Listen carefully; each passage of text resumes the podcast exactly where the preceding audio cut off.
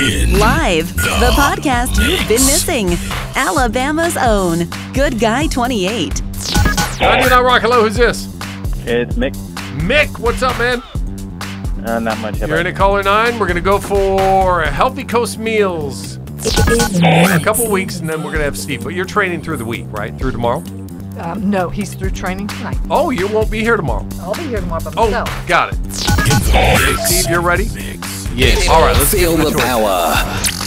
A, the sooner you grow. B, roll sooner. C, roll one for the stoners. B. It is very good. I like how he read them. He read them so seriously. Even roll one for the stoners. He just—it's so eloquent. All right.